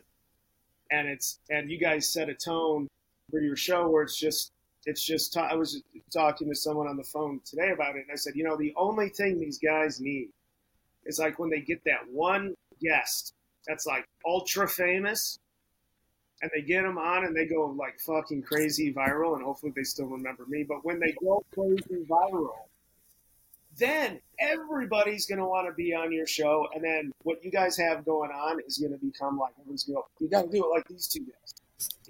You know? And, and, then because, you know, it's the dream. yeah. And mm-hmm. so, and that's all it would take because really it's like, you know, that's all people want. They, they want to be able to talk about, you know, what they're doing and uh, have a have a conversation and, and exchange information. And hopefully it's interesting. And I think I think, you know, you guys are interesting guys. I mean, you ask the right questions and you really are are wanting to learn about the person more than just the bullshit questions that the studio hands out and goes, uh, you know, to the pe- people and go, you can ask these questions to these actors about the show, and Right. you watch all the interviews, and it, and they're all the same.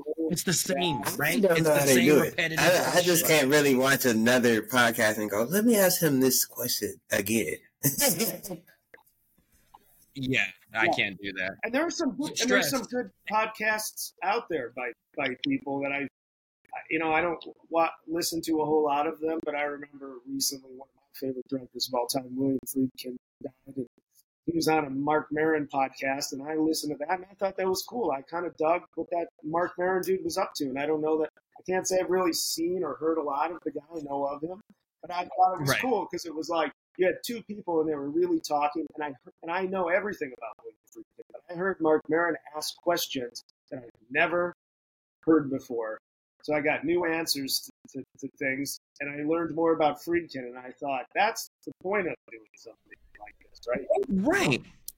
And and I feel like now, correct me if I'm wrong, Phil, or, or stress, but this is why I feel there is a little bit of a hesitant to come on this show, right? Obviously, we're coming up, and they and they know it, right? But I think kind of it's what what you just said right there, Phil. I want them, and that's why you know when stress said speak to my PR, Mhm. right? Because if we do get a guest, they're gonna be like, okay, you can ask this. Mhm. They don't want us to go because we're gonna do our research. Right. We're gonna find everything out, and we're not gonna ask what you're comfortable or thinking we're gonna ask you. We're not gonna ask you about your first film. No, we're gonna ask you stuff that people Personally, didn't ask you.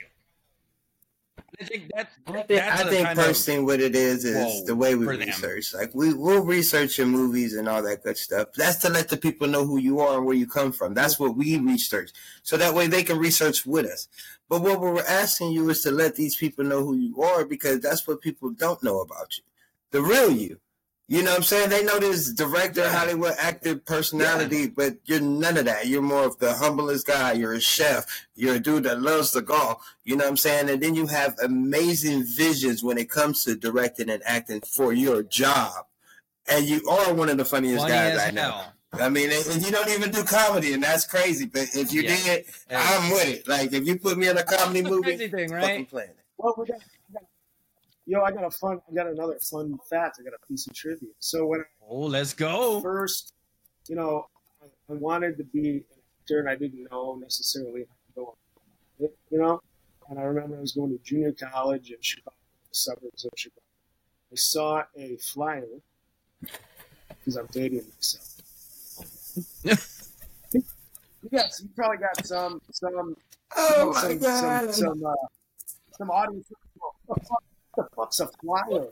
What the fuck is a flyer? So I saw a hmm. flyer on, on, a, on a board, and it said, I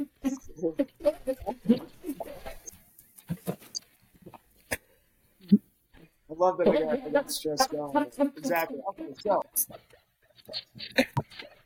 This is this is a short. This is a this is a short that's gonna be played.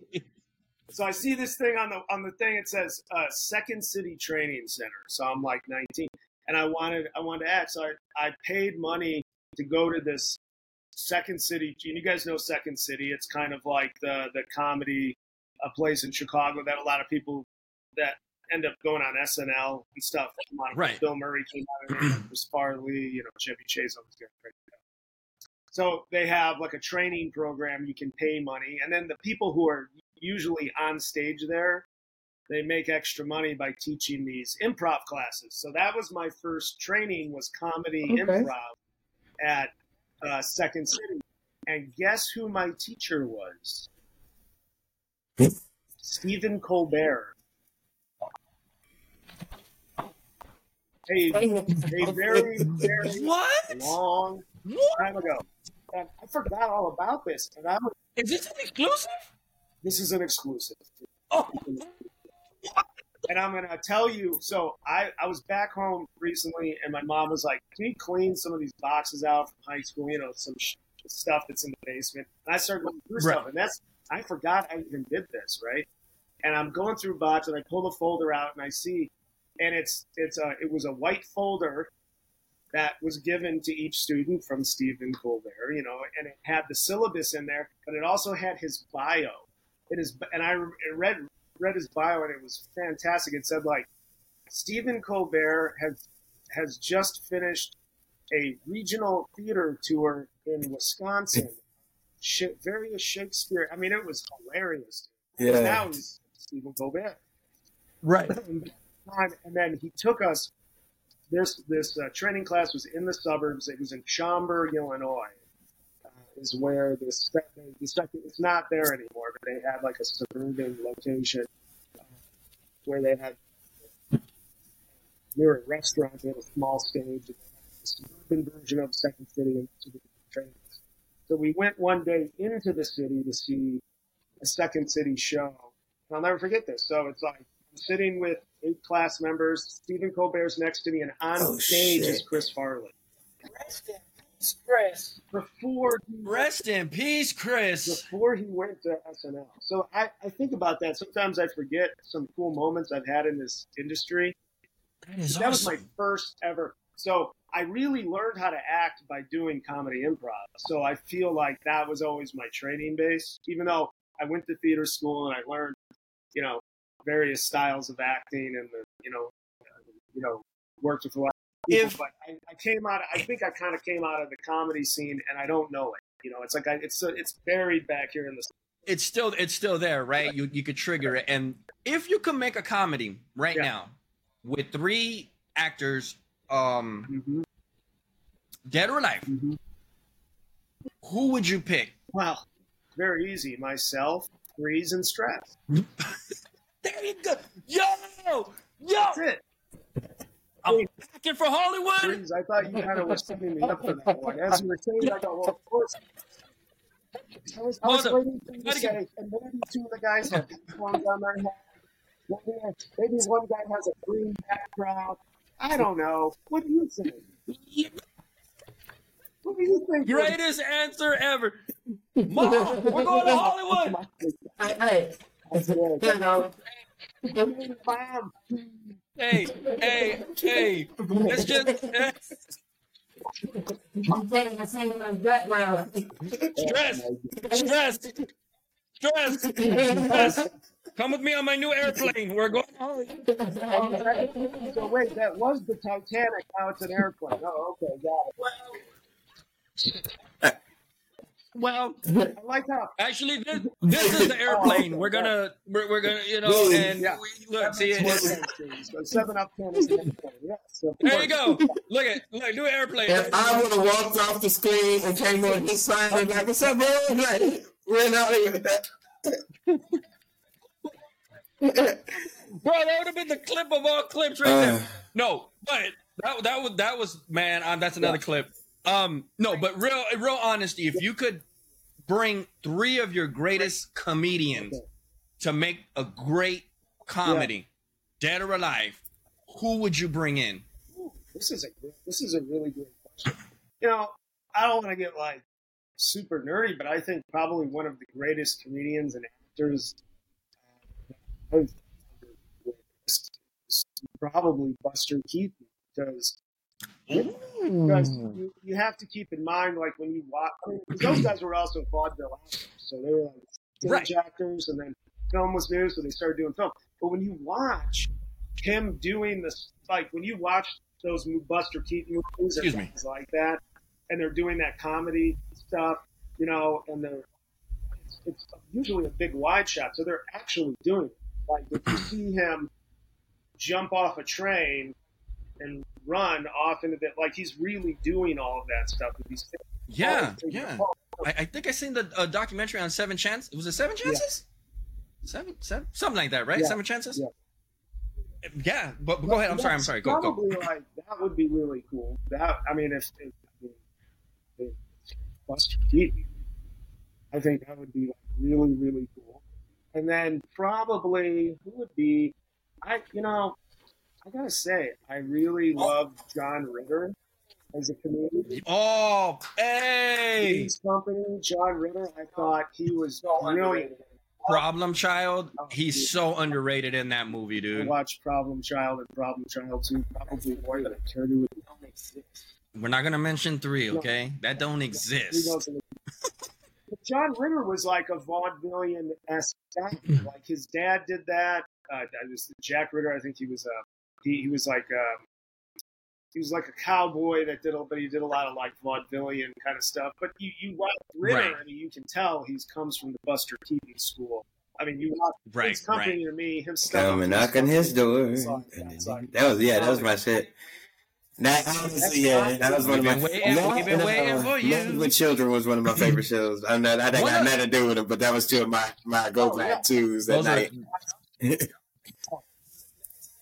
John. John. Let me let me let me tell you how underrated John Ritter was.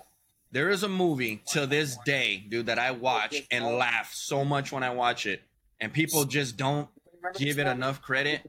Was Skin Deep? Yeah. Anybody remember this oh, movie? Sure, you remember this That movie, bro. That is so underrated, but probably one of his best movies next to it. Yeah.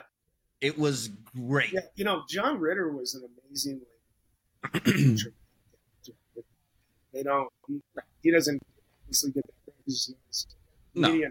But in, many ways, you know, you guys were bringing up Robin Williams. I mean, Robin Williams is like, I thought he upstaged De Niro in Awakenings when he was working with De Niro. I mean, I think he kind of upstaged him in every scene. I mean, you, you sort of find with a lot of these great comedians how good they are at uh, dramatic acting. I mean, I, I remember realizing that being a huge fan of Three's Company and then seeing him in Sling Blade, Billy Bob Thornton's Sling Blade. I thought, holy shit, man, Wasn't it? that's good.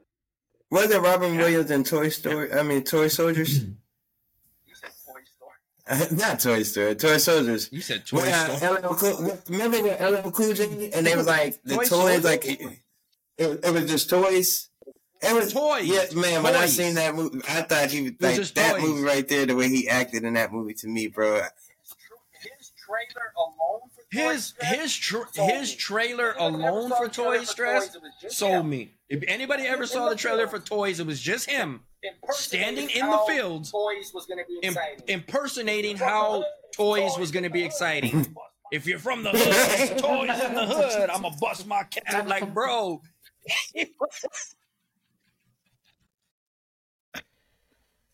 was a good breeze. Where'd you go?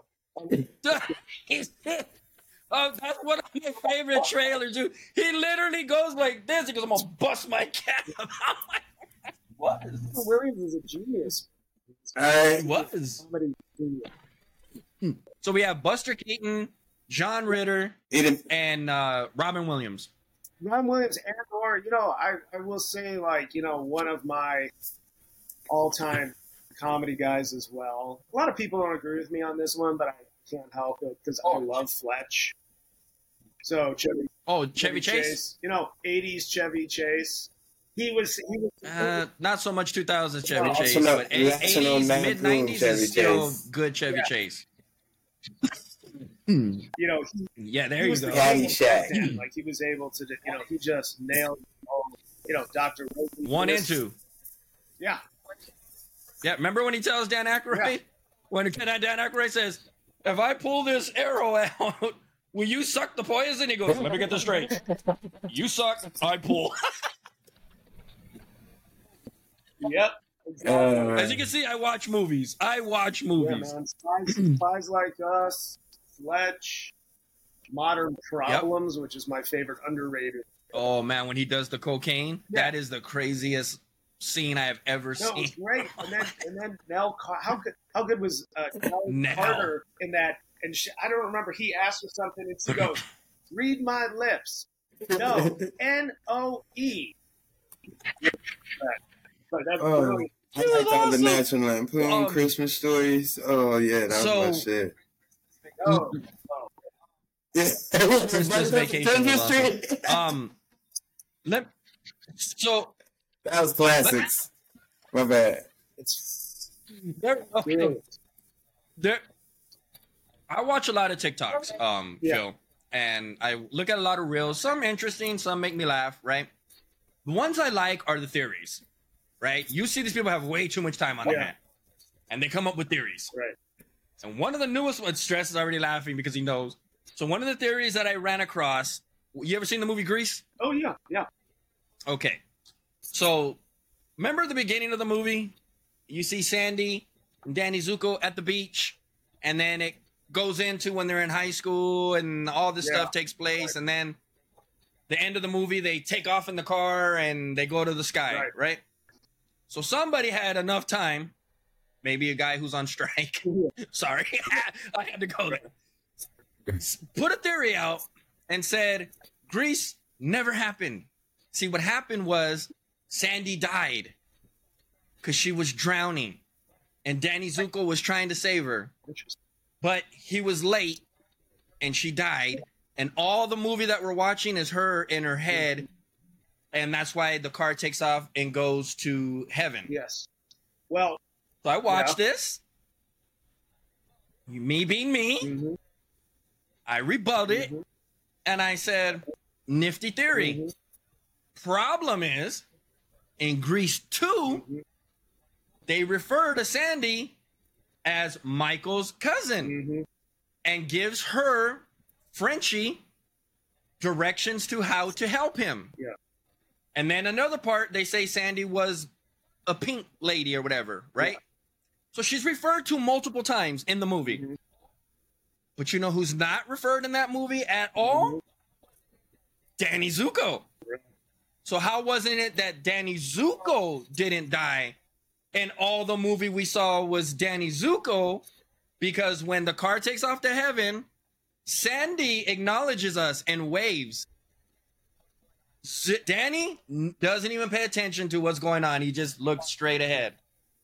The guy had no response to my rebuttal. Well, I would say the reason he didn't is because it's is because his review of Grease clearly he was on some heavy pharmaceuticals. Because that's about the stupidest fucking thing I've ever heard in my life. Who would watch the movie and draw that conclusion? Um, you gotta be a dumbass. So, I, of, course, of course he has no response because, you know, You just get mad when you when he read your response. He, you being his mind because he was like, "He like dogs." Like, just like But but but see, Phil, Yeah. that's the thing with me. I don't just watch something and then say, okay, it- me being me, and that's why Stress warned everybody Yes. about the asshole. I will be the asshole to say, nah. I'm about to blow your shit right out the water. no, that's good. and one, good. make it make no That's sense. good because uh, what I find on TikTok is that you're right. I, I don't know. I don't know a lot. I, I mean, I just only see things that people send me. I'm not on it. Uh, I don't want to get Right. on it. But like, you know, I get people. They send me these recipes, and they go, "Oh, look, uh, I just saw this recipe for you know uh, peanut butter risotto. Why the fuck do I want to have peanut butter risotto? Who the fuck is making this, and what's wrong with that? This, is, this should not exist in the in the world. Peanut butter risotto. Two pieces of fucking risotto has Parmesan cheese in it. What are we putting this shit together? And people go, "Oh, it's brilliant! I'm gonna try it." Why don't I? Why don't, Dude, why don't I I've seen them put Skittles in the air fryer. I've I've seen them. Uh, this is no joke. I, I've seen them. Okay, this is a true story. Don't believe me? Look it up. They took a chicken, a raw chicken, right? Put it in the air fryer. Yeah. Covered it with crumbled Oreos. Then marshmallow fluff. Yes. Threw it in the air fryer for 20 minutes on high at 400 degrees. Pulled that motherfucker out, Salad, they dead on that. had the balls to bite into it and say, delicious, greatest, better than roasted chicken. I'm like, Yeah. and they haven't made a TikTok in three weeks. Well, well, here's the one thing we, we know is that as much as technology has is good because it's like connected the three of us and we're able to do. It's also given a platform to morons. Fuck this shit up for killing so we have to remember that before this here, right? Before this here, these people did this shit in the privacy of their own homes, and we never had to know about it. hey, The world, Yeah. The what, world Yeah. what you watching saying? for it. Baby's food been killing kids for years with her food. Shit on your face or whatever people call it. I don't need to We see this. know it Keep it to now. yourself. Now I have to look at this crap.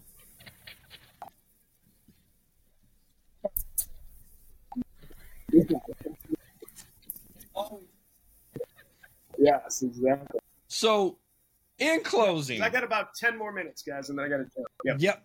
We're going to wrap it Cool. up. I did want to say this. It's Okay. always just an honor, dude, to talk to you, text you. Oh. Uh, yes, freaking people out there. This isn't someone we just take a picture with on Instagram and go, that's my boy. No, we actually talk to him, text Yes, him, that's the thing. and stress cooks for Yes. him. Now, we can't wait to go to his house and have him throw down for Oh, us, yeah. do a live show yeah. from his Oh, home.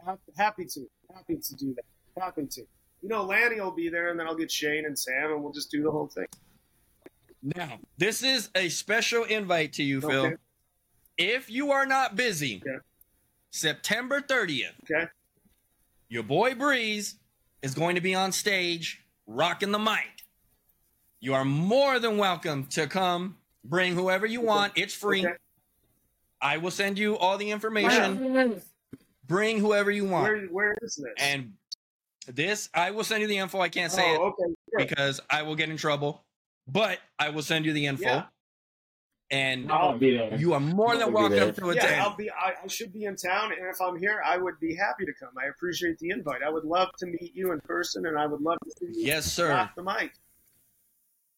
10 minute set. It's not long, but Stress is in Cal. He's not in Cali, so he won't be there. But if he was in Cali, guarantee he'd be on stage rocking Yeah. with me. No, We are I like would that. love to watch you do a comedy set. Man, I, I, I, it's it's gonna be fun. I promise. The, the, the, it's been 12 years since I've been on stage rocking the mic, so forgive me. I'm a little rusty. But we um we got to get up out of here because Hey, Phil's got it's things to do. risotto, We've, we've held okay? him hostage for an hour and forty I got- something. I got minutes. Here's the chicken and marshmallows. marshmallows to make in my fucking airport.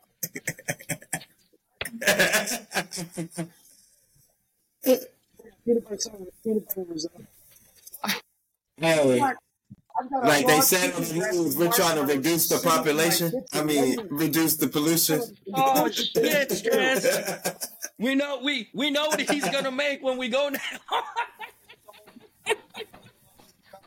hey, man, Yeah, that's, that's, that's the way to do it. That's the way No, but- Just- but in all honesty, thank you so very welcome. much, Phil, to come back. Um, I hope we I hope we did Oh. you justice. I know, like I said, you got to experience the new Feel the Oh, it's Breez, improved. and uh, It's improved. we got some uh, parting words from you, sir. Appreciate What you got to say? Uh, well, I'm very just grateful. A lot of gratitude toward you guys for wanting to have me on. I gotta say, this interview is one of the best ones I've had. Um, thanks for asking about Man on the Silo. Thanks for teeing me up to talk about how much I hate the people from the movie. The Protest. No one should watch that movie. Don't watch it. It's not. It's I. It, We don't recommend it. Act, get your money back if you do. Write the filmmakers, and I'm not going to give it. Yeah, but no, man, I, I love hanging with you guys. Uh, it was a, a complete pleasure. Thanks for letting me rant for two hours with my crap. I really appreciate it. You give me a place to, you know, it's like therapy. Uh, You guys can send me a bill if needed. I mean, you know, Man, no, no. You can send us a bill if needed for for coming through. But- Um, yeah, ladies and gentlemen, Phil is awesome. I can't I can't wait to to rewatch this when you post it. And by the way, I just want to say to your audience, um, man, thanks for uh, allowing me to be on with you guys, and thanks for supporting YouTube because I really believe in you guys, and I know, man, it's a, all it is is a matter Appreciate of it. time. You guys are gonna be boom. You're gonna have your own like it's gonna be big. You guys Appreciate it, man. I appreciate it. Crazy Well, we- big we ass to do some movies together and direct it. Yeah, you're gonna be around the whole journey. It doesn't matter. You're I just going to. I'm gonna do what you said, do. Keep it in our just family. That way we can all eat at the same table. Man, super appreciate you, Phil.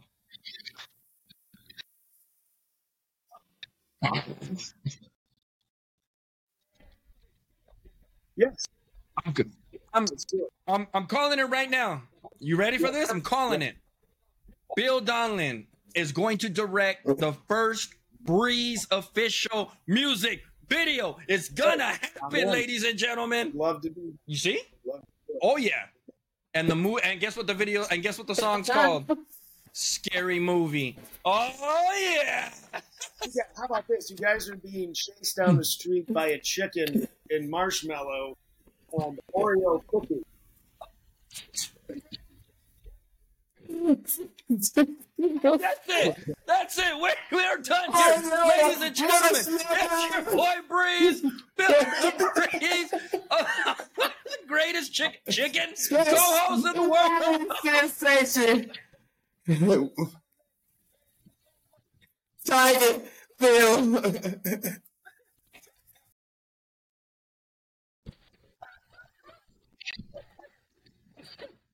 Phil Donlon, thank you so much, my G. Go, go. Try to have fun with that chicken. Yo, we are out here, yo. Peace. Oh, I'm gonna have nightmares of chicken now.